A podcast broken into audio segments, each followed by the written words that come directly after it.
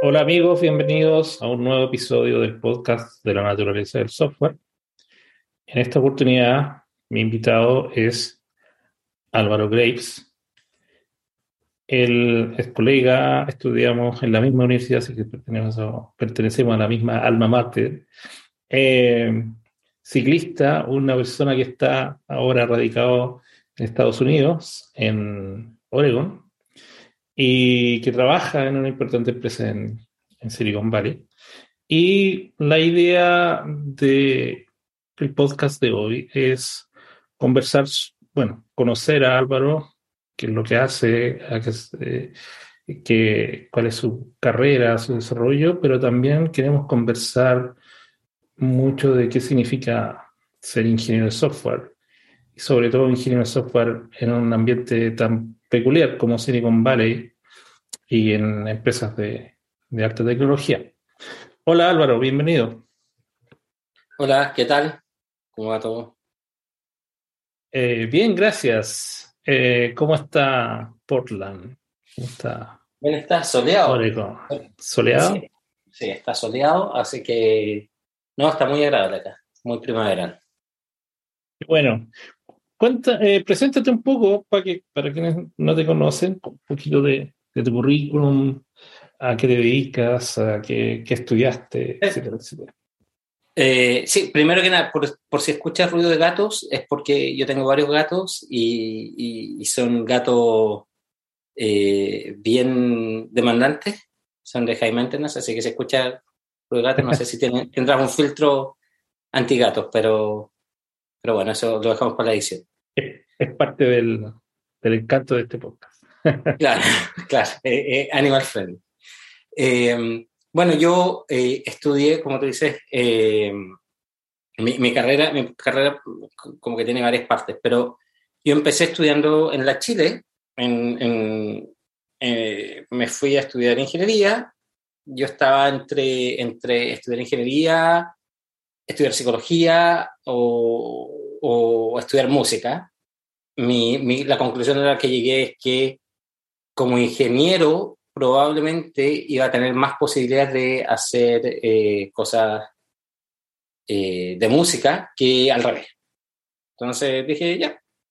Em, una de las cosas que encontré muy chora fue que computación a mí se me da muy naturalmente. Era algo que era como súper, me salía súper espontáneo. Y la cosa es que me gradué y, dije, chuta, no sé nada. Eh, no, como que tú sabes, tú sabes que, como que aprendes que hay tanto más por saber que, que tú no tienes idea, que, que a mí como que el, impostor syndrome o, no sé qué me dijo, no, Álvaro, tú no puedes salir al mercado laboral así como estáis, así que tenés que hacer un máster. Entonces, eh, hice un máster.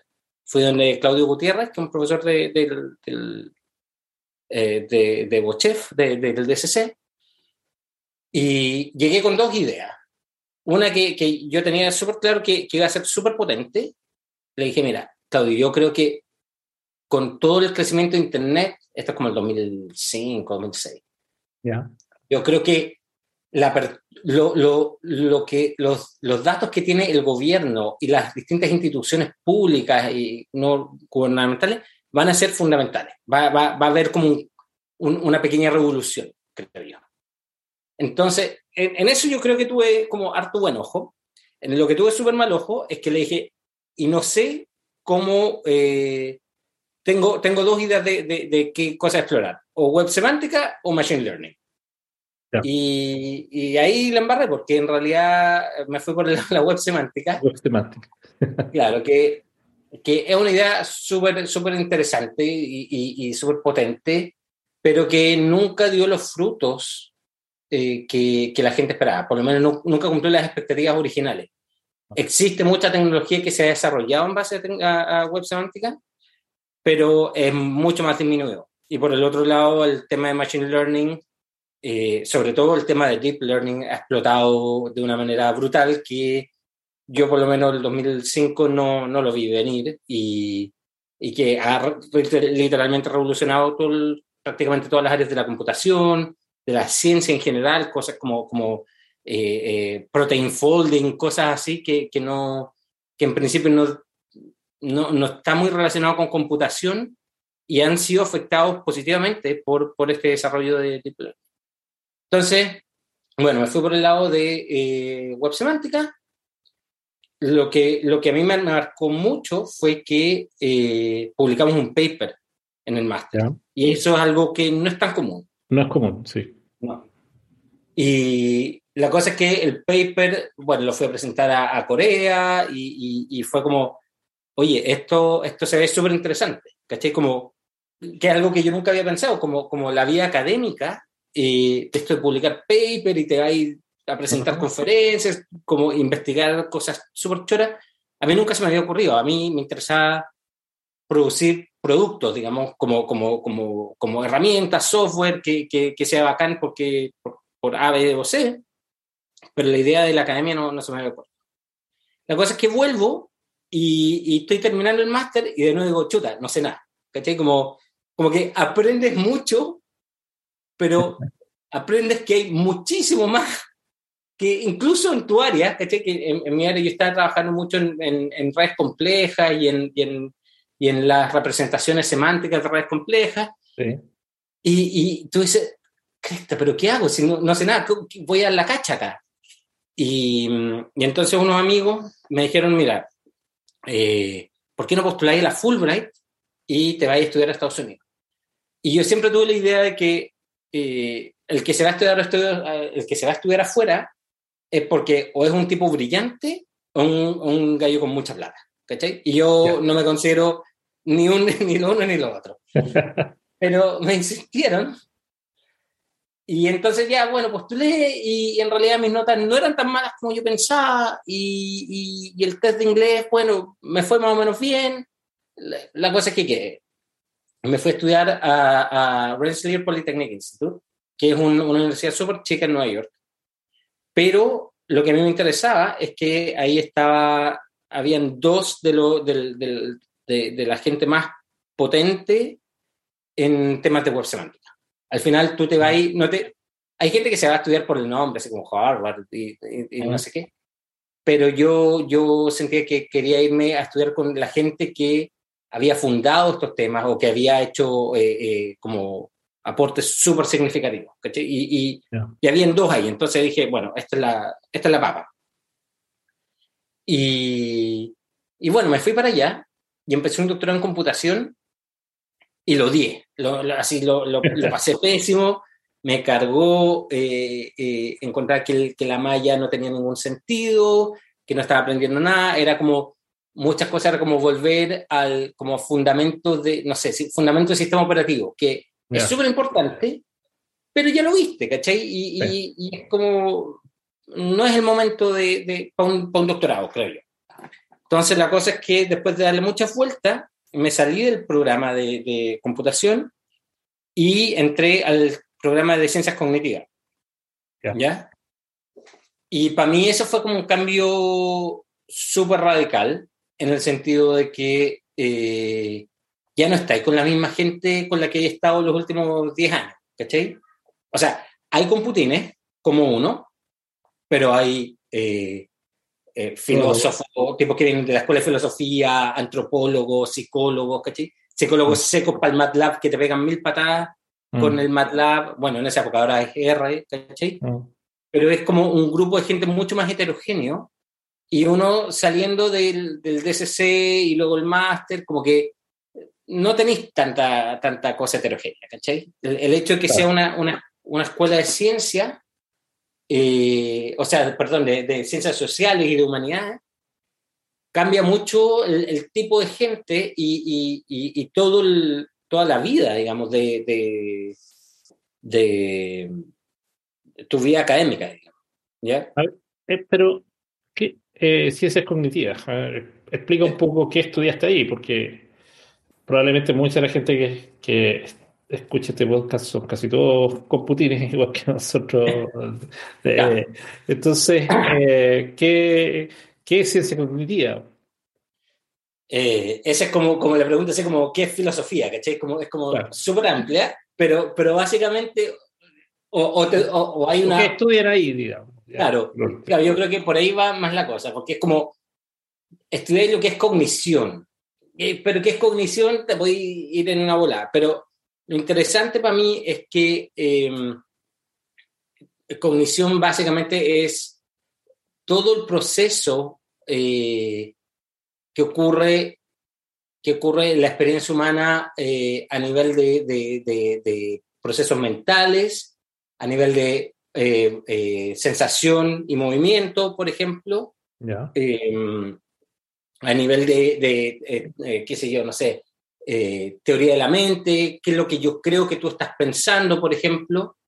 hay mucho de psicología, hay mucho de educación, mucho de desarrollo infantil, eh, lo, típico de, ¿cómo se llama? Chomsky, eh, de, la gramática universal, que, todos tenemos esta gramática universal supuestamente, que, y que de ahí nacen todos los, lenguajes, eh, obviamente mucho del lenguaje, pero había cosas también mucho más locas, que no era lo que yo hacía, yo hacía cosas mucho más estándar, más, más enfocadas con Putin, pero me acuerdo, por ejemplo, un, un tipo que era, su discusión era por qué el color rojo es importante, ¿cachai? Porque es más importante que los demás colores, ¿cachai? Y hay toda una justificación biológica, neurobiológica, de por qué es más importante, psicológica, etcétera, etcétera, temas eh, culturales, de, de, hay culturas que tienen menos nombres para los colores y, el rojo es como, eh, es como el segundo que aparece, o el tercero, como está blanco, negro y luego rojo. Claro, y, no tienen más colores. Mm. Em, o, tipos, por ejemplo, que para el tema de percepción ponían a caminar un gato en, por un pasillo y pero le cortar la luz a la mitad. Y entonces, ¿cuáles eran los procesos mentales? Tú tratabas de inferir cuáles eran los procesos mentales de que el gato tenía em, un mapa conceptual de, de, por dónde va pisando y dónde tenía que pisar eh, entonces, son cosas que tú en un departamento de computación no ves mucho, ¿ya? Eh, eh, discusiones filosóficas, por supuesto, que es lo que dice, no sé, Hegel, etcétera, etcétera. Entonces, en ese sentido, es una cuestión mucho más holística, ah. porque lo que nosotros pensamos o lo que, lo que nosotros hacemos como cognición, ya sea a nivel humano, como animales, el punto de vista que quieras, requiere respuestas mucho más holísticas, mucho más eh, generales. Entonces, eh, es súper interesante el descubrir todas esa, esas visiones que en realidad uno tiene, está súper poco expuesto en, en, una escuela de ingeniería. Y, y, donde tú no eres ni siquiera la mayoría, porque como te digo, hay, la mayoría son gente de psicología o de lingüística o de, o de lo que sea. Y bueno, claro, hay, hay gente que trabaja en áreas súper, súper diversas. A mí lo que me interesaba era cómo el conocimiento, la, capacidad de estructurar datos, eh, datos de computador, digamos, te permitía generar visualizaciones que te ayudaran a entender el provenance, la proveniencia de estos gráficos. ¿ya? Es un poco que quizás ahora estaría súper súper en boga con el tema de los fake news. Si yo te digo, Eduardo, mira, eh, este es un, un, gráfico de la inflación en Chile y tú puedes ver que, eh, que este gráfico, que no sé, la, inflación se dispara. Y tú dices, ya, pero ¿de dónde vienen estos datos? Ya. A veces, si tienes suerte, te sale como una fuente, eh, no sé, Ministerio de Economía. ¿cachai? Pero en realidad eso no es formal, no es, no es un conocimiento formal. Tú tienes que buscar en, en la página del, del, Ministerio de Economía y tú dices, ya, pero eso, eso no es suficiente. ¿Qué tal si ponemos una, una URI, una URL al dataset? Ya, ok, eso, eso es mucho mejor. Idealmente que sea algo como cliqueable, que no sea parte de la imagen. Em, ya, pero, pero, pero, ¿cómo se llama? pero tú no agarraste el dato y lo, lo, y, lo pusiste así el tuntún, ¿cachai? Tú hiciste un, algún tipo de dice and slice, como, no sé, seleccionaste ciertas columnas, suponiendo que sea un dato tabular. Seleccionaste algunas columnas, luego quizás filtraste algunos, algunas eh, filas porque, porque no te hacían match o, habían datos nulos, qué sé yo. luego quizás hiciste un procesamiento, no sé, calculaste el promedio o, eliminaste algunos blancos, etcétera, etcétera. Y cómo representas todo ese proceso eh, de una manera que sea fácil de decir, oye, eh, este, esto es lo que yo te, estoy mandando por WhatsApp, ¿cachai? Este es el gráfico que me mandó mi tía y, dice que la inflación está disparada. ¿Cómo poder tener, en vez de mandarle la foto, la foto chanta ahí, que, que tú no sabes de, dónde viene, poder mandar este tipo de objeto que es la representación de todo un workflow. Eh, idealmente también como quién hizo esto. Ya, bueno, no sé, Eduardo publicó esto, pero Álvaro sacó el promedio, por ejemplo.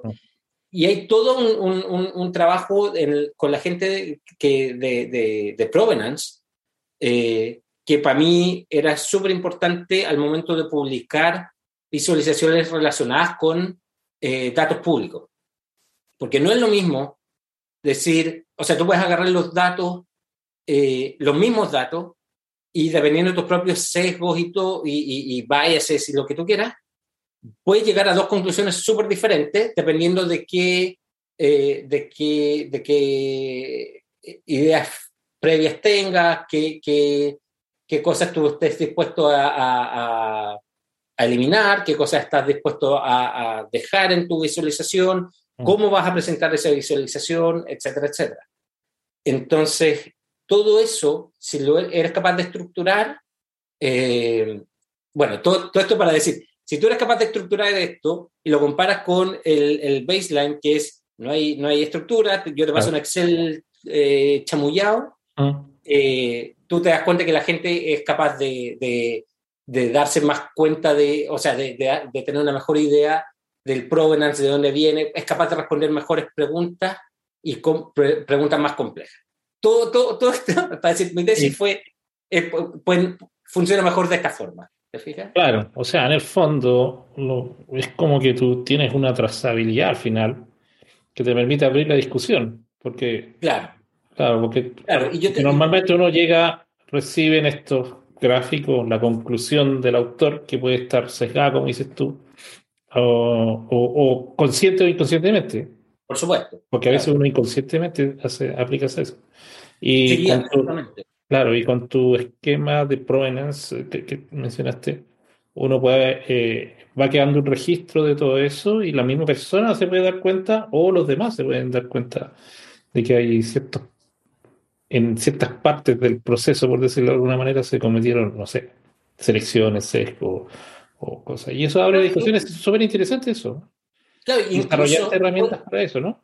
Sí, sí, sí, sí. Incluso, incluso tú puedes decir, sé que no es que yo no, a lo mejor Eduardo publicó esto y, y, a lo mejor no es que, como tú dices, no, no es que él haya tratado de engañar a la gente, pero yo tengo una opinión diferente de cómo debiesen interpretarse los mismos datos y la idea, lo que, lo que se podía hacer con esta herramienta era, era poder agarrar la visualización que compartió Eduardo y hacer una especie de fork que, eh, que tú dices, en vez de, no sé, tomar el, qué sé yo, el promedio, voy a tomar, eh, eh, no sé, la moda o, la mediana o, lo que sea, ¿te fijas?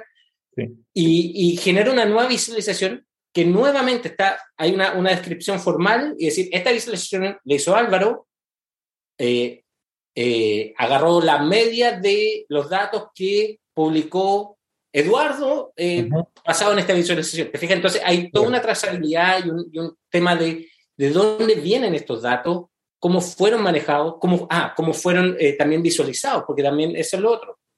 Yo te muestro un... hay, hay, distintos sesgos dependiendo de la visualización, el tipo de visualización que tú quieras hacer.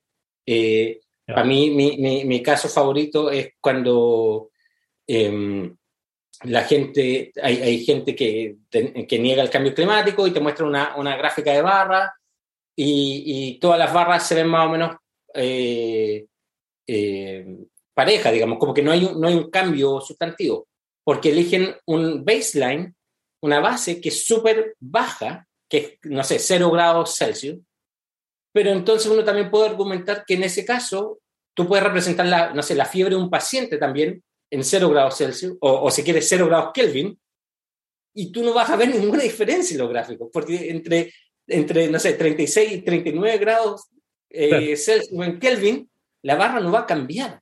Mm. Entonces, eh, hay un tema también de, de sesgos de cómo presenta la información.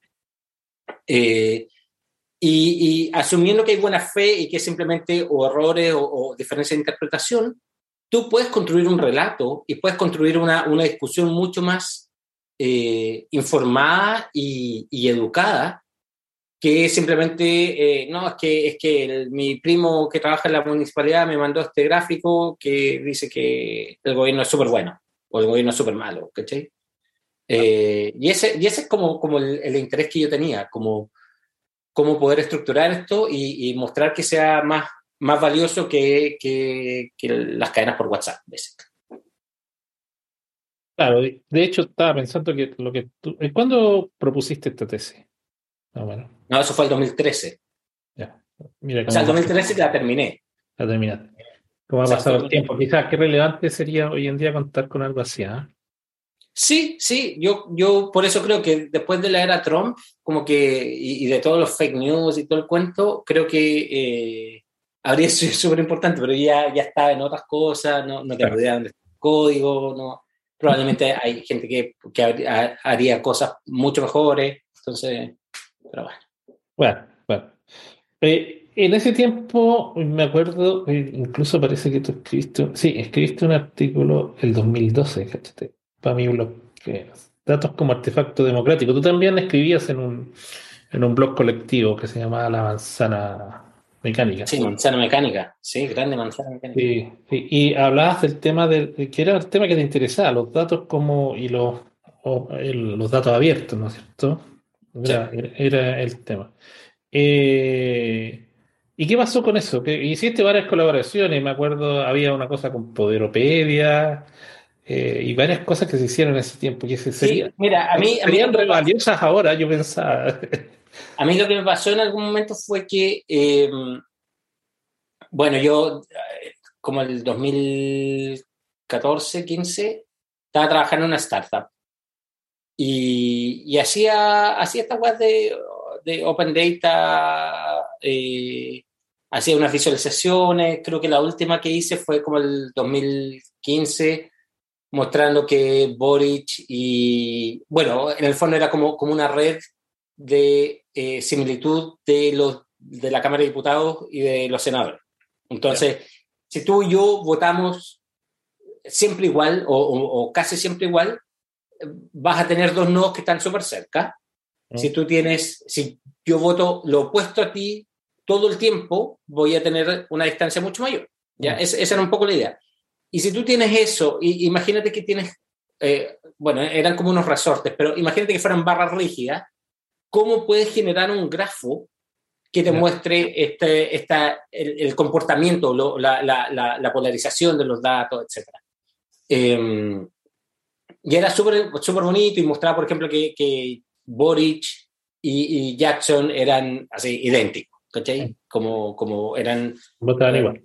Votaban prácticamente igual, era como uno, no sé, un 1% de diferencia, ¿cachai? Pero la cosa que me pasó es que al final yo terminaba, no sé, terminaba de trabajar, eh, me iba para casa, eh, luego, no sé, hacer la comida, los, los, los niños, eh, no sé, pasar un tiempo familiar, y luego me ponía a hacer este tipo de cosas, no sé, a, la, a las 12, 1 de la mañana, ¿cachai? Y era como, era, era un súper desgastante porque al final es, es N, N pega, eh, igual, o sea, que la visualización no te funciona, que tenés que hacer debug, y puta, son las 1 de la mañana, y, y, y, a las 5 se despierta el cabro chico, y luego tenés que ir a trabajar. Entonces en algún momento fue como, ya, chao con esto, ¿cachai? Como que no, no, no, hay, hay un tema de salud mental y de, y de dormir bien que, que yo no estaba respetando. Y, y nada, entonces eh, dejé, un, dejé todo como medio botado. Yeah. Eh, eh, me, acuerdo, me acuerdo además que una vez el, publiqué con los mismos datos del, eh, del Congreso, eh, luego no me acuerdo, creo que los abogados del, del, del Congreso se, se, enojaron, no me acuerdo, me, me, me estaban buscando para, para, preguntarme unas cosas y como que ya me estaba como empezando a dar lata, ¿caché? Como que ya no, no, no era mi pega y, y, está bien que no fuera mi pega, no, no, no, yo estaba trabajando en otras cosas, pero, pero en algún momento tú decís, ya, basta. Y, y, bueno, estaba en eso y luego me fui a trabajar a Silicon Valley, a una empresa de las grandes. Y, y ahí ya hay un tema mucho más restrictivo en términos de qué puedes hacer, qué no puedes hacer. No, no, es tan fácil. Y por otro lado, tampoco tenía mucho interés porque, porque, como te digo, o sea, familia, trabajo, ya eso, eso te deja con suficiente, claro, con suficiente carga. Además, yo soy eh, medio músico, músico aficionado, ah. semi, semi amateur. Entonces estaba más interesado en sacar un EP y luego sacar un disco. Eh, entonces al final como que, como que esto del, del, Open Data no lo dejé un poco botado. ¿cachai? No aprendió, como habría dicho otro. Claro. Yo, yo, o sea, yo creo que, no, yo creo que, que es como, como, como, como la, la, la, vía, el ciclo de vida memético, como que hay aspectos que, eh, que sí quedaron, ¿cachai? Y, mm. y, o sea, como que antes era raro que un gobierno publicara datos. Ahora no digo que sean perfectos ni nada, pero es mucho más esperable. Por ejemplo, el tema de COVID, mucha gente dice, oye, muéstrame los datos, ¿cachai? Como, como es una, una cosa que uno ya espera. Entonces, siento que se subió un nivel no se logró todo lo que queríamos, no tenemos datos estructurados perfectos en un, en un esquema definido, no, pero por lo menos lo que, lo que el público espera, eh, lo, que, lo que la sociedad civil espera ahora, eh, es un estándar un poco más alto que el que, que el que se esperaba hace 10 años, ¿cachai? Que era como, por favor, suéltenos los datos. Ahora es como, oye, ¿qué te pasa? Dame los datos, ¿cachai? No, no, hay ley de transparencia, hay ley de, un montón de cosas. Entonces, en ese sentido, ha sido súper, eh, ha sido bueno. ¿Se podría haber hecho mejor? Sí. Hay mucha gente que trabajó ahí, que se sacó la cresta, pero, pero obviamente convencer a, organismos públicos de que esto es importante eh, es difícil.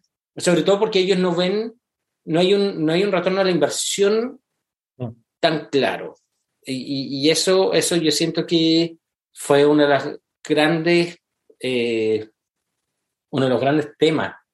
En el fondo, ya, yo te, me voy a gastar X plata en hacerte un portal bonito con los datos. ¿Qué pasa con eso? ¿Caché? Como, como que, que, que gano yo, ¿cachai? Y claro, hay, hay, hay normativas y cosas que tienes que hacerlo sí o sí, pero, pero es diferente a cuando hay cuando se cierra el, el, el, el ciclo de vida de los datos, ¿cachai?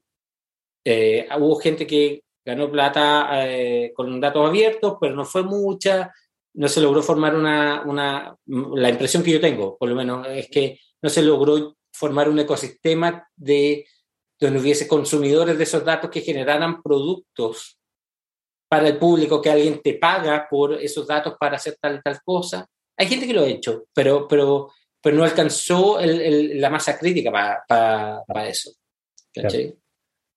Sí, sí, y quizás podría haber sido, eh, podría haber enriquecido muchas conversaciones, pero sí tiene razón que se subió el estándar eh, gracias al trabajo tuyo y de otras personas que promovieron esta idea en ese tiempo. Ahora estaba pensando, para irnos ya hacia otro lado, eh, tú dijiste que querías estudiar Primero no dijiste tu ciudad de origen, así que debería decirla porque, porque tú... Ah, no, yo soy santiaguino. ¿Ah, santiaguino? Ya. Okay. Es que como dijiste, me fui a estudiar, dio la sensación como que... no, no, no, no, no, no, Había llegado al campo con... con no, no, no, me estaría mucho más fome, soy de Santiago nomás, no, no una, una, gracia. Ya. Eh, pero dijiste que querías estudiar eh, psicología o música o ingeniería. Eran como tus tres opciones. Al final, igual estudiaste psicología de cierta manera. Con, con tu doctorado te acercaste, digamos, te acercaste bastante a, una, a, una, a, una, área interesante de la psicología. Eh, y, pero hablemos un poco, un poquito de la música, porque, eh, bueno, tú eres un músico y yo he escuchado tu, tu música, que está ahí en, en varias partes, en, en Eh, la escuché en Spotify, pero disculpa, la voy a empezar a escuchar en Apple Music para que te llegue más, más loquita. Eh, y... No, si yo trabajo de, por, por, de aburrido nomás. con la sí. del streaming a mí me alcanza para... No, pero es que para que te puedas comprar una guitarra, otra guitarra adicional, yo tenía, tienes una colección bastante amplia de, de guitarra, digamos. Entonces, sí. eh, el otro día salió una, una mini conversa ahí en Twitter de con respecto a la relación de músicos y, y gente eh, metida en informática. De hecho, yo leí hace poco el libro que publicó Steven Wilson de como una suerte de autobiografía, un libro medio extraño también.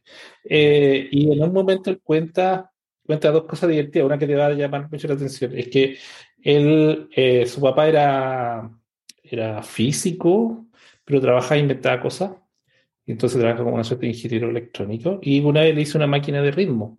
Pero el papá no sabía que la mayor parte de los ritmos de la música pop es 4x4. Entonces le hizo unas combinaciones raras. Entonces eran múltiplos de 9, de 7. Y por eso, eh, entonces este hueso decía, dado que mi papá me hizo esta máquina, aprendí lo, la... Eh, claro, a, cosas así. Claro, entonces me tuve que dedicar al, al, progresivo, porque por ahí podía ser. Esa es una, una anécdota que cuenta. Y otra anécdota es que papá le, le exigió que por lo menos estudiara algo, eh, porque él quería ser músico toda su vida y sacó una licenciatura en informática. Eh, así que es, es, medio colega el, el, el Steve Wilson. Pero eh, y estábamos discutiendo ese tema de, de, la aproximación y yo conozco muchos eh, ingenieros informáticos, ingenieros de computación, que son buenos músicos y también hay una cierta aproximación y también se dice mucho de la matemática eh, este tema de la cercanía con la música. Quizás en tus estudios de, de ciencias cognitivas algo hay, pero cuéntame un poco tu relación. Que, primero, ¿estáis de acuerdo eso de que a lo mejor hay una cierta correlación eh, informática-música? Y segundo, ¿qué, ¿qué es lo que estás haciendo en música? ¿Qué es lo que te gusta? ¿Qué es lo que te interesa? Sí, hay una, hay una anécdota eh, hace un montón de años eh, fui donde un, un, amigo que es, no sé si es Putin, eh, pero, pero, un tipo que trabaja en, en Venture Capital y, y, en emprendimiento, startups. ¿Ya? Le dije, mira, tengo esta idea para hacer una aplicación para músicos eh, y computines y me, y me paró en seco, así, no, no, no, no, no. ¿Tú sabes cuántos computines me llegan con una aplicación de música? no, no, no, no, no te gastes, porque, porque está lleno y no sé qué. Y no sé si tenía razón o no, pero, pero claramente hay, hay una correlación media fuerte, primero entre ingeniería y música. Eh, hay un tema de, la, la, la, idea que yo tengo es que hay un tema de, de, entender las estructuras de alguna forma. O sea, y estructuras a nivel de, de cosas básicas, así como parte A, parte B, coro, qué sé yo, puente, lo que sea. Pero también hay un tema de, cuando entré un poquito más en temas de teoría musical, que ya, pero esto es una tercera menor, pero la tercera menor, luego si le agregáis una quinta disminuida eh, en, y, y, y, una, se me olvidó, una sexta, sexta mayor creo. Uh -huh. Entonces tenía un poliacorde, que, una, eh, que un acorde disminuido, que en realidad eh, hay, como dice Jacob Collier, eh, hay hay, ¿cómo se llama? Tres acordes disminuidos y nada más, porque todo el resto son variaciones, ¿cachai? Y, y, te va con toda esa volada de, de, de, la teoría musical y si agregáis una, una, no sé, una cuarta sobre la séptima, entonces una onceada, y, y todos esos términos que son, suenan medio musicales, pero que te van dando una estructura, eh, son súper atractivos para pa, pa, pa, ingenieros en general, pero yo sospecho que para computines en particular. Y si más encima metís temas como trabajar con MIDI, ¿cachai? Que, que, que ahora, en, a esta altura, todas las profesiones trabajan con un computador, pero cuando yo era chico, los computines trabajan con computadores. Los, los geólogos, sí, un poco, pero, pero no era tanto, ¿cachai? O no sé, los, los cientistas políticos, que sí. Pero, pero la idea de trabajar frente a un computador era como, te, te tienen que gustar los computadores. ¿Y a quién no le gustan claro. los computadores? A los computines, ¿cachai? Entonces, eh, obviamente estoy haciendo generalizaciones súper eh, super a, lo bestia, pero, pero en general, y, tú tenías un, editor de MIDI, no sé, que, que puedes poner tal y tal cosa, tal, eh, tal eh, no sé, tales y tales notas, y si más encima de eso lo conectáis con, no sé, un Moog que, que tiene un filtro abajo y luego una, una onda sinusoidal y, y luego, ¿caché? Como que hay, hay infinitas eh, eh, como una cantidad gigante de aspectos de la música en las que uno como, como ingeniero, como científico, como computín, encuentra un nicho súper atractivo, ¿cachai? Puede ser, puede ser a nivel de teoría musical, a nivel de, de, sonido de, de, los sintetizadores, a nivel de media, a nivel de 20.000 cosas. Entonces, sí, absolutamente, es, es, es increíblemente interesante. Eh, ahora, para mí, mi vida musical eh, partió, yo tenía una banda en Chile, hace como 20 años, y se llamaba Angular. Y Angular. Era una banda Angular. Angular. sí, porque tenía que ser pretencioso, entonces no podía ser angular nomás. Era como ángulo y arte, ¿cachai? Y eh, la verdad es que me gusta harto la banda. Hicimos eh, hartos temas eh, propios, grabamos un disco que lo distribuyó Musea, que es el, un sello de francés. Eh, pero la cosa es que después del primer disco eh, nos estuvimos desarmando, yo me fui a estudiar a Estados Unidos, entonces como que no, no, no seguimos ahí. Eh, y estuve varios años sin tocar, o sea, tocaba como en la casa y, tenía una banda con unos compañeros de, de, la universidad que tocábamos temas, pero pero no era música que a mí me gusta, o sea, que, que, yo rayara, así como Muse y, y Wizard y, y, un par de cosas, que yo las tocaba feliz, pero, pero no era como lo que yo rayo. Y en el 2015 decidí eh, empezar un proyecto solo y, y, en el fondo es como un popurrí, no hay, no hay una, no hay una, no hay como una directriz principal, pero siempre es como en clave de rock y, medio progresivo, ¿cachai? Mm. Entonces, eh, tiré un EP, eh, me acuerdo que fue literalmente dos semanas antes de que naciera mi segundo hijo, porque dije, eh, este cabrón chico yo no sé cuándo va a nacer, pero en el momento que nazca, yo ya, ya aquí no... No va a tener tiempo para... No, ahí sí que no tengo tiempo para nada, ¿cachai? Entonces, o, se publica dos, dos semanas antes o, o, se publica un año después, ¿cachai? Y luego el año pasado o antepasado, eh, lancé, un álbum hace como cuarenta y tantos minutos.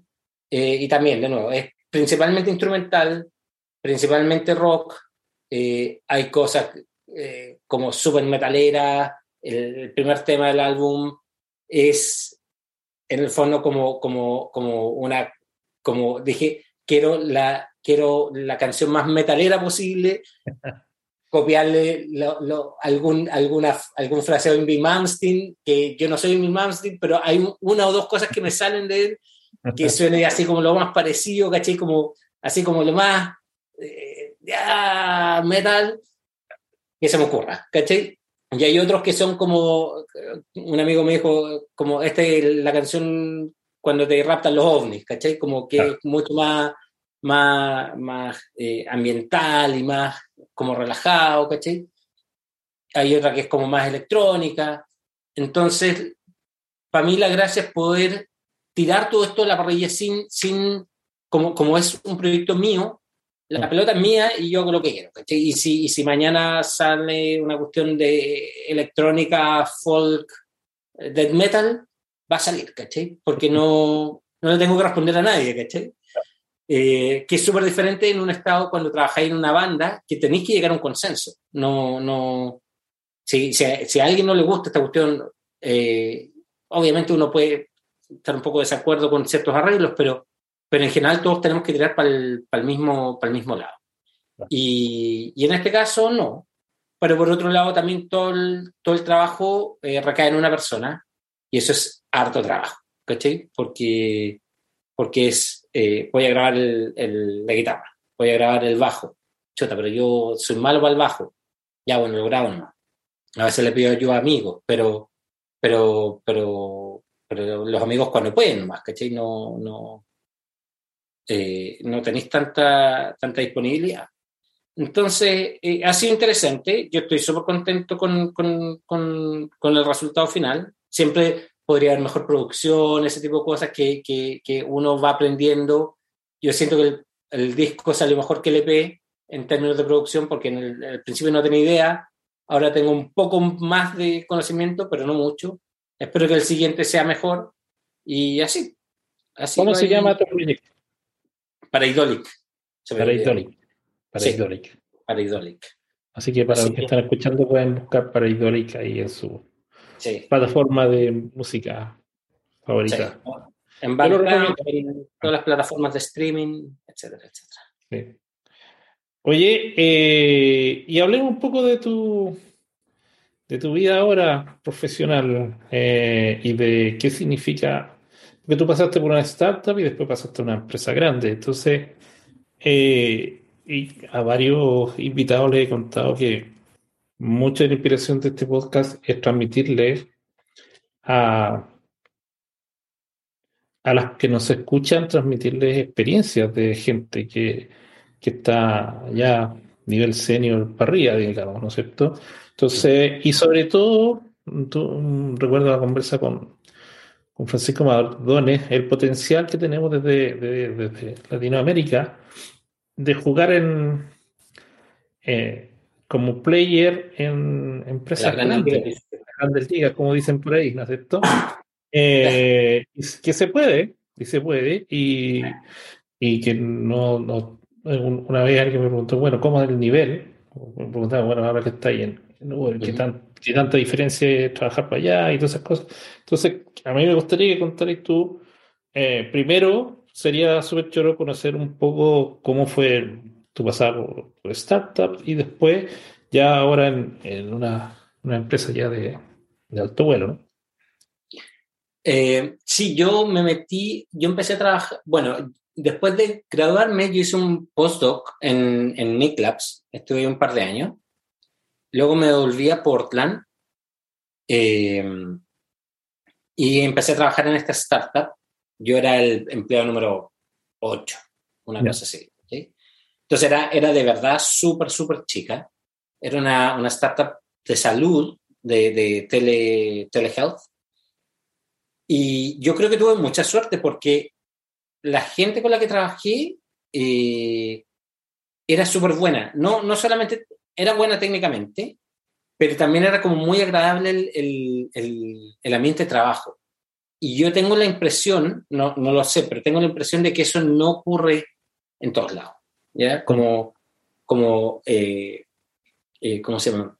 Yo me acuerdo, me estaban contratando y le dije, oye, pero yo quiero avisarte antes de que me contrates que yo voy a tener un hijo en dos meses más, tres meses más, y yo necesito tomarme unos días, ¿cachai? Como, bueno, sí.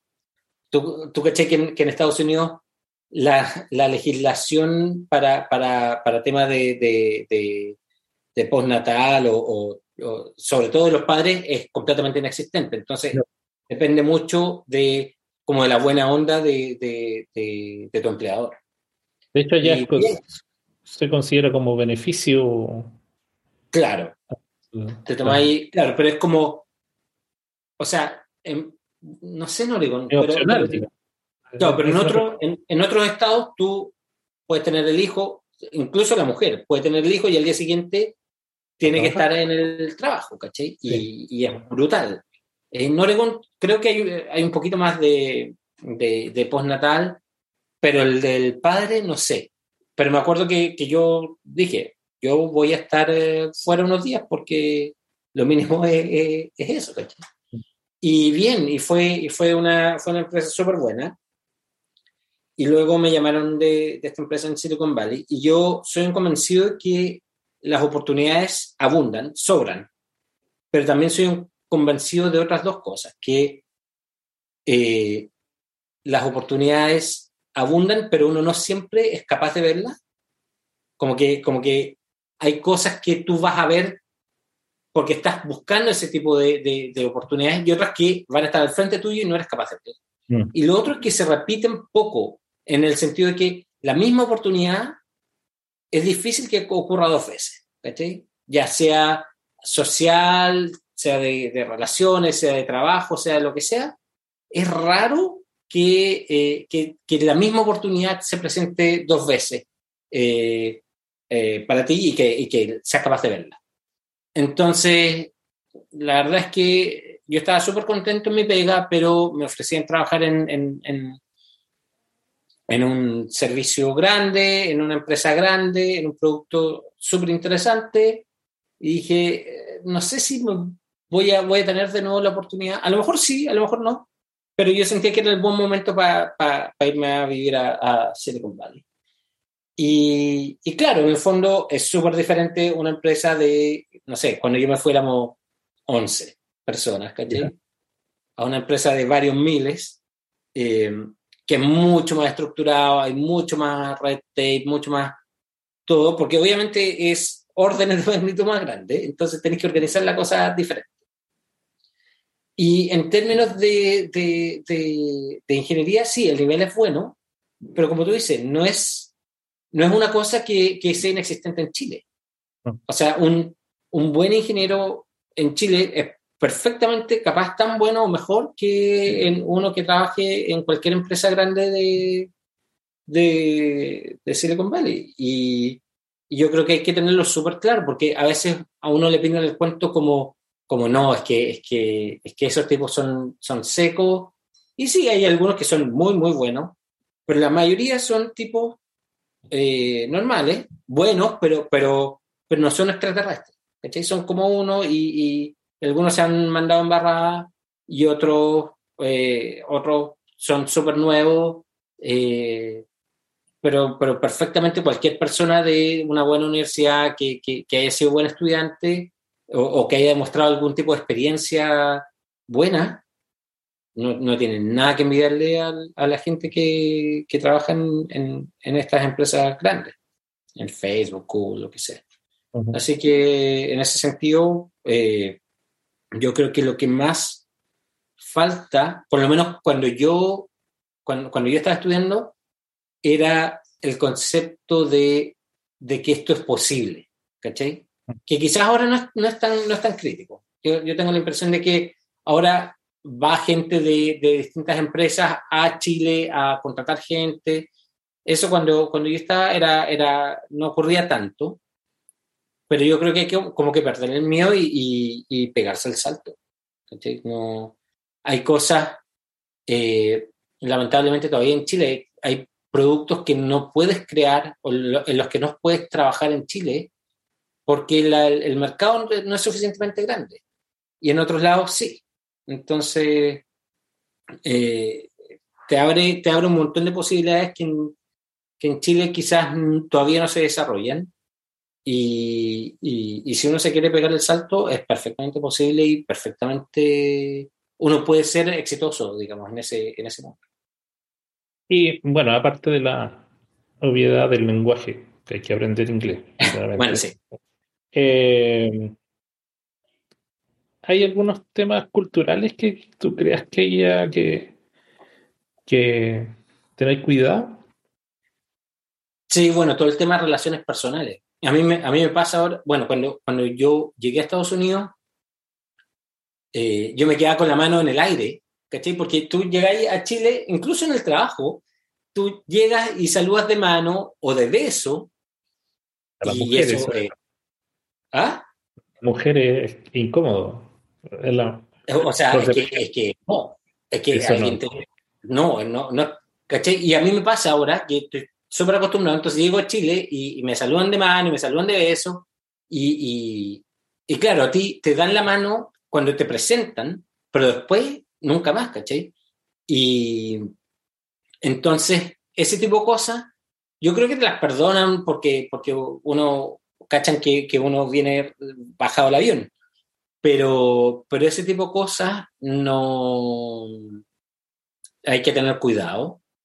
Y, y lo otro, a mí me pasó que cuando yo llegué, me, me, me preguntan, ¿de dónde eres? De Chile. Y yo, ah, y me decían, ah, de Chile. Y era como, ¿Por qué, por qué, qué tiene de, de, curioso eso? Y, y después de varios meses me contaron que había un ingeniero chileno que el tipo se dormía las siestas en, en, en su cubículo, ¿cachai? Ah. Hasta le sacaban foto el tipo durmiendo la siesta, después se ponía a gritar con, no me acuerdo, con el doctor de la hija, a grito pelado en la oficina. Entonces, no es un problema de él, porque sobre todo para chilenos que somos gente súper poquitos, ¿cachai? Y, eh, no, es, no es que él sea el que se duerme la siesta, son los chilenos los flojos que se duermen la siesta a las 2 de la tarde, ¿cachai? Entonces, creo que tenía una responsabilidad de, de, no solamente dar lo mejor como, como individuo, pero para bien o para mal, tenéis, estáis un poco representando a todos los demás chilenos. Y si, y si tú mostráis el hacha, bueno, sobre todo a ese nivel, que te dormiste una siesta en, la pega, no, no, no te estáis hundiendo tú como, como profesional solamente, sino que le estáis dejando la pista mucho más difícil a otros chilenos que lleguen, porque van a decir, ah, estos son los que se duermen la siesta a las 2 de la tarde, ¿caché? Entonces, yo, yo, yo por lo menos soy un convencido de que, nos guste o no, tú estás representando a gente de tu país, ¿cachai? Y que, y que es algo que a lo mejor, los, no sé, los, los, alemanes, por ejemplo, eh, es el efecto contrario, ¿cachai? Que siempre está el, el, estereotipo de que son súper ordenados, disciplinados y no sé qué, y como que tiene que ser un gallo muy, muy desordenado y poco disciplinado para que te cambie el switch. Tu, tu expectativa es, eh, es de que el tipo va a ser ordenado, etcétera, etcétera.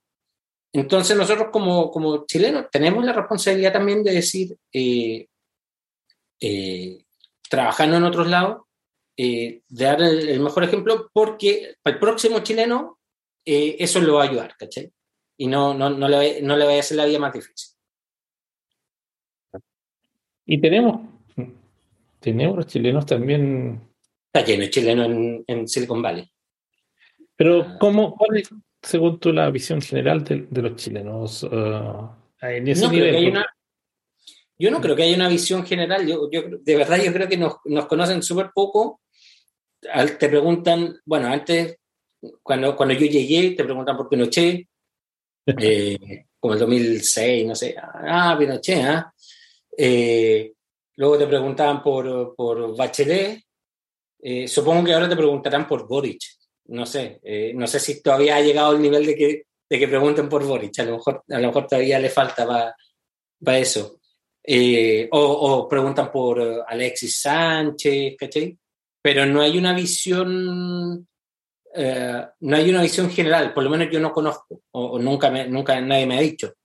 pero como te digo, para mí este ejemplo era, era la gente que trabajaba en esta oficina tenían, de ejemplo, un, un, sample de una persona y esa persona eh, nos dejaba a todos como la buena, ¿cachai? Entonces, eso, eso es lo que, lo que hay que cuidar. No sé cuál será la visión como más general, eh, pero, pero es como más como de responsabilidad de, de, cada uno de nosotros de cuidarnos la pega, si queréis.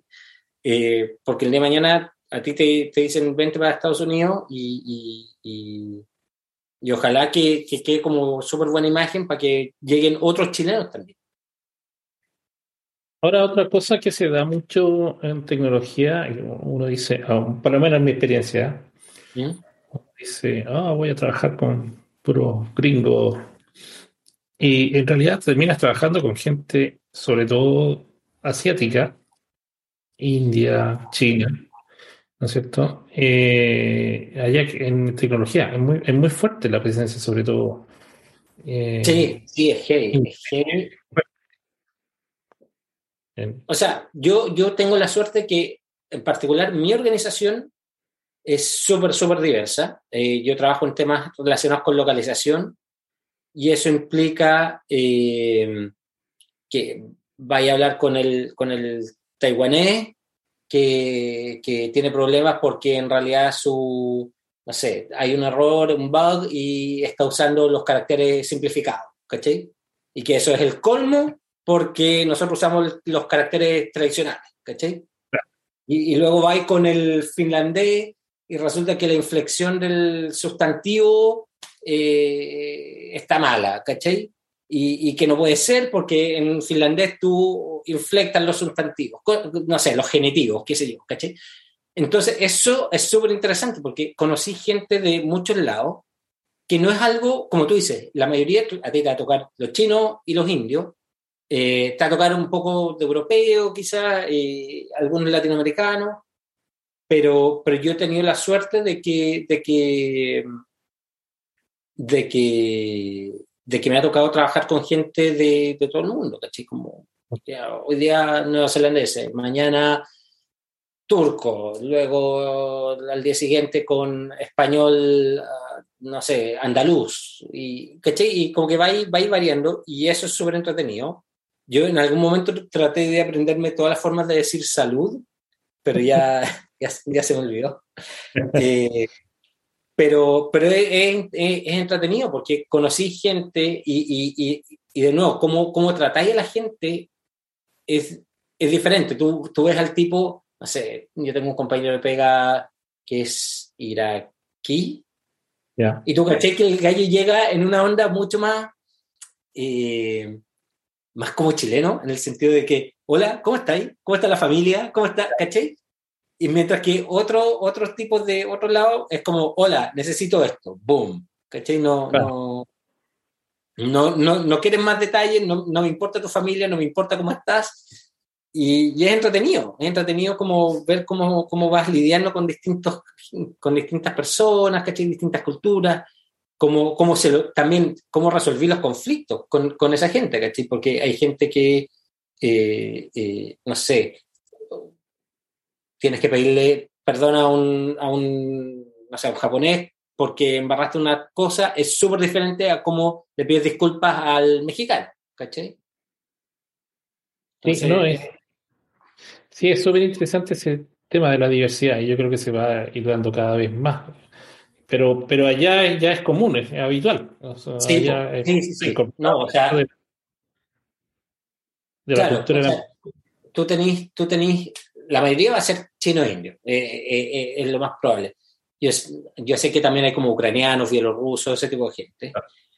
Pero por el grueso tú te vas a encontrar con, con gente de, de, de, China, de India, pero, pero también se va, como dices tú, se, se, se va diversificando y, y, y, también eso el cuento, que para mí es gente china o gente de la India, pero para ellos es gente de tal sector o de tal sector, ¿cachai? Y son países tan grandes que para ellos, eh, eh, no sé, no tengo muy claro que sea como somos todos chinos o somos todos de la India, o, o si es una cosa más localizada, ¿cachai? Somos todos de Nueva Delhi, o somos todos de, de, no sé, eh, Calcuta, ¿cachai? ¿Qué sé yo? No sé. Sí, también, ah, porque, porque esos son también países inmensos también, sí, es verdad. Claro, es como, como cuando a ti te dicen, ah, tú eres latinoamericano, te gustan los tacos, ¿cachai? Y tú dices, sí, me gustan, pero no, no es porque yo soy latinoamericano, ¿cachai? Sobre todo, sobre todo la, experiencia sudamericana, yo siento que es bien diferente a la, a la, experiencia del latino gringo eh, o, del, o, del, mexicano que pasa mucho tiempo en, en Estados Unidos.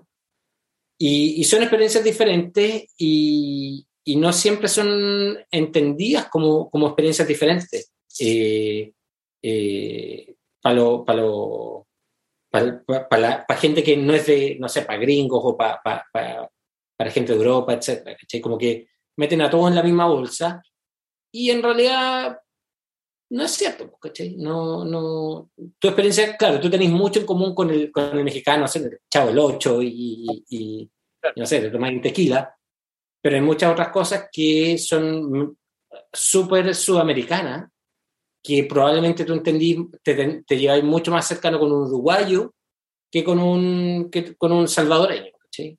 Y, pero para ellos es como la misma cuestión, ah, Latinoamérica, ¿cachai? Entonces yo pienso que debe ser lo mismo cuando uno dice, ah, es de China, ¿cachai? Y probablemente es una cuestión, no sé, como mucho más, más diversa y que uno no es capaz de ver. Sí, es verdad, es cierto.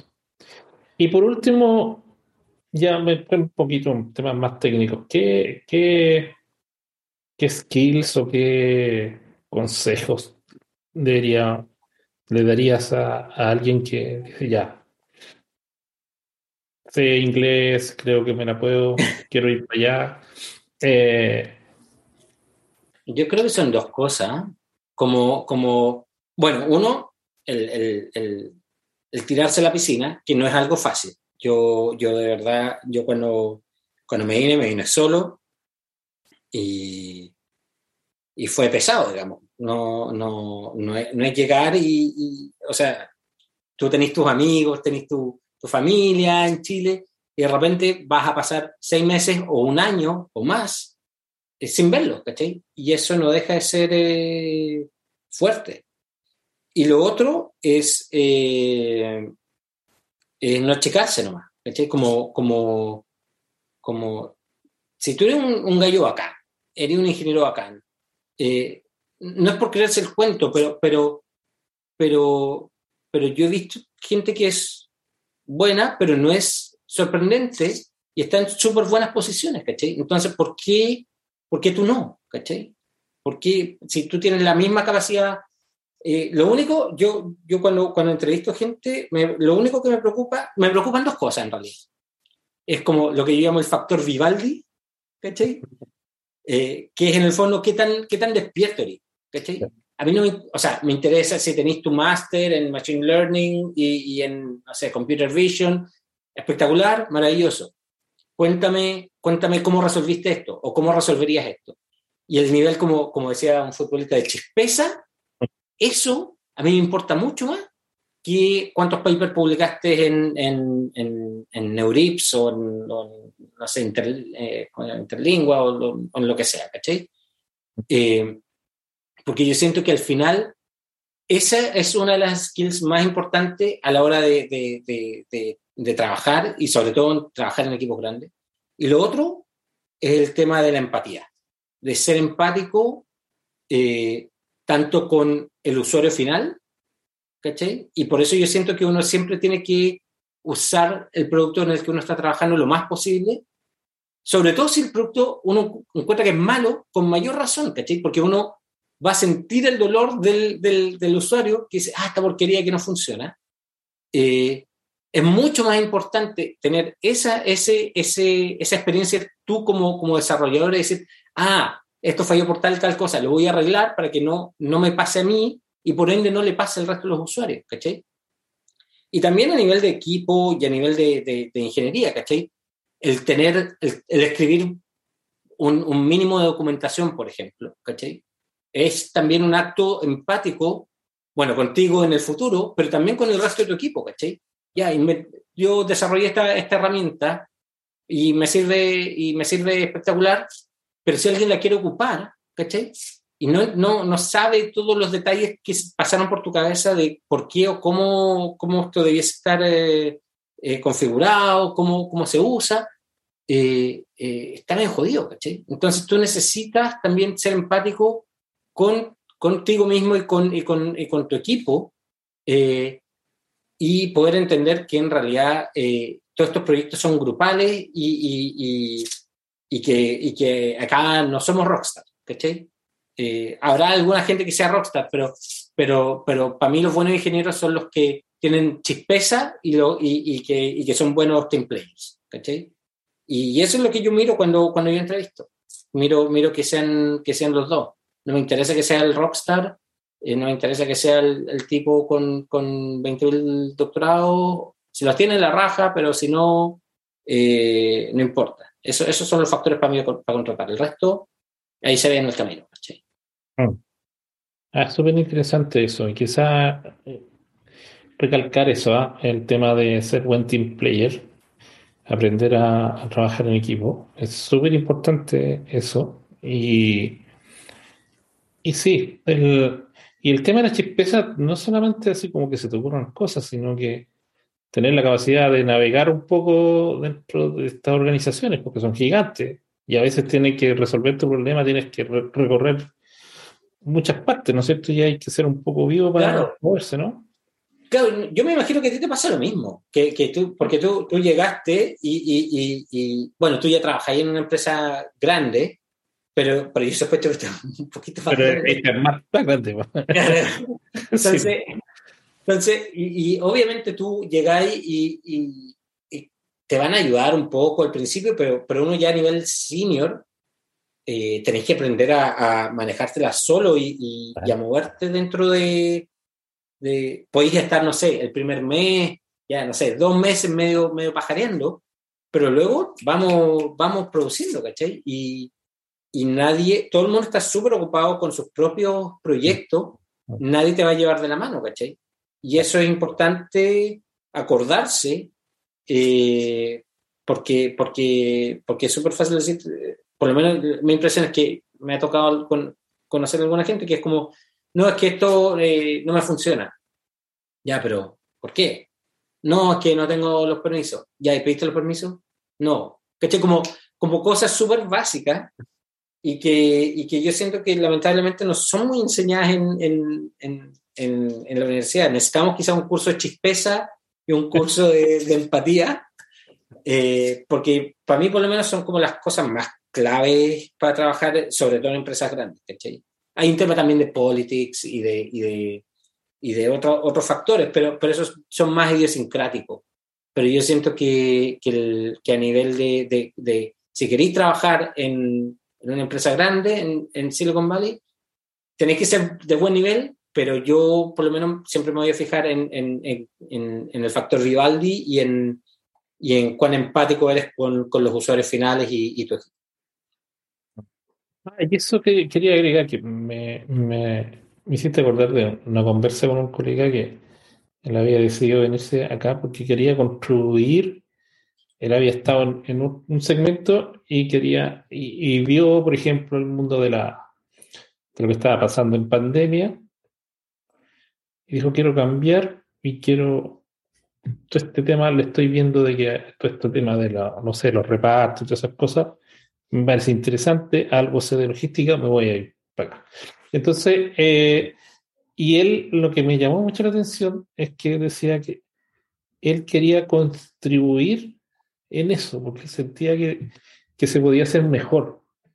Eh, y por eso como que se autoimpuso un desafío y, y, y, quiere marcar una diferencia, digamos. Entonces, él, él no, no, era chileno, sino que era una persona extranjera. Eh, eh, o sea, no es gringo, eh, no es nativo de Estados Unidos. Eh, y, y, eso me, me, llamó mucho la atención porque yo he entrevistado un montón de ingenieros, también igual que tú, y es poco habitual ver eso, y tú lo acabas de mencionar, en el sentido de que si voy a trabajar para un producto X, por, por lo menos conocerlo, y además decir cómo yo voy a construir en ese producto. Creo que eso es algo que si lo tienes claro, te ayuda de partida en la, en la, en la entrevista. Ah. Te ayuda claramente de ayudar. Pero creo que te va a ayudar adentro porque al final entras como con una idea, con un objetivo. O sea, yo, yo siento que muchos, muchos de nosotros, probablemente tú también, eh, tu, tu trabajo no es escribir código, ¿cachai? O documentación. Tu trabajo es crear productos que sean lo mejor posible para el usuario, ¿cachai? Que sean productos que tú digas que la raja, yo me siento orgulloso de, de lo que hicimos, a lo mejor no es perfecto, pero eh, es lo mejor que pudimos hacer, pero, pero sentirte un poco owner de, de, de, tu producto, en lo que tú estés trabajando, y eso implica vivir con ese producto. Si trabajáis, no sé, si tú trabajáis, en, tenés una herramienta de calendario, usa el calendario, ¿cachai? Yo conozco gente que trabaja en, en, en aplicaciones, en herramientas que no las usan. Y tú dices, pero como cresta saben que esto funciona, ¿cachai? Sí, pasan los tests, sí, pasan los, no sé, los test unitarios, los smoke tests, lo que sea. Pero, pero eso siempre es una versión súper, hiper reducida de lo que es el producto como experiencia para el, para el usuario final. ¿sí? Y en ese sentido, eh, nada te va a reemplazar el, la experiencia propia, ¿sí? para bien o para mal. Y, y en ese sentido, necesitáis ingenieros que sean apasionados por crear productos eh, espectaculares.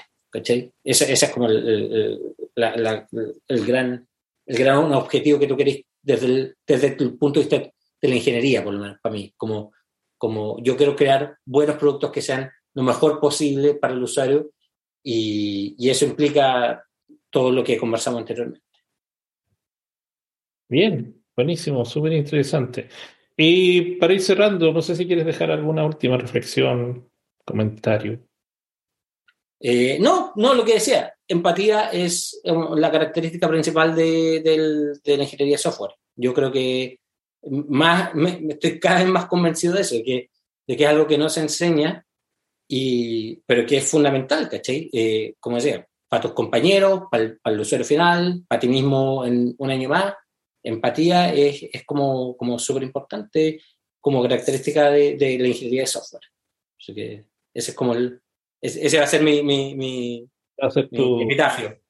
Eh, no, pero ese va a ser tu, tu cuña de este, para, ya le puse, acabo de ponerle título a, a este episodio, así que. Ya. Oye, muchas gracias Álvaro eh, no, gracias a ti por, por, por, por, la conversa. Sí, estuvo, entretenido, estuvo muy entretenido y espero que lo haya, hayan disfrutado quienes han llegado hasta acá. Eh, muchas gracias a todos y eh, nos vemos en un próximo episodio del podcast.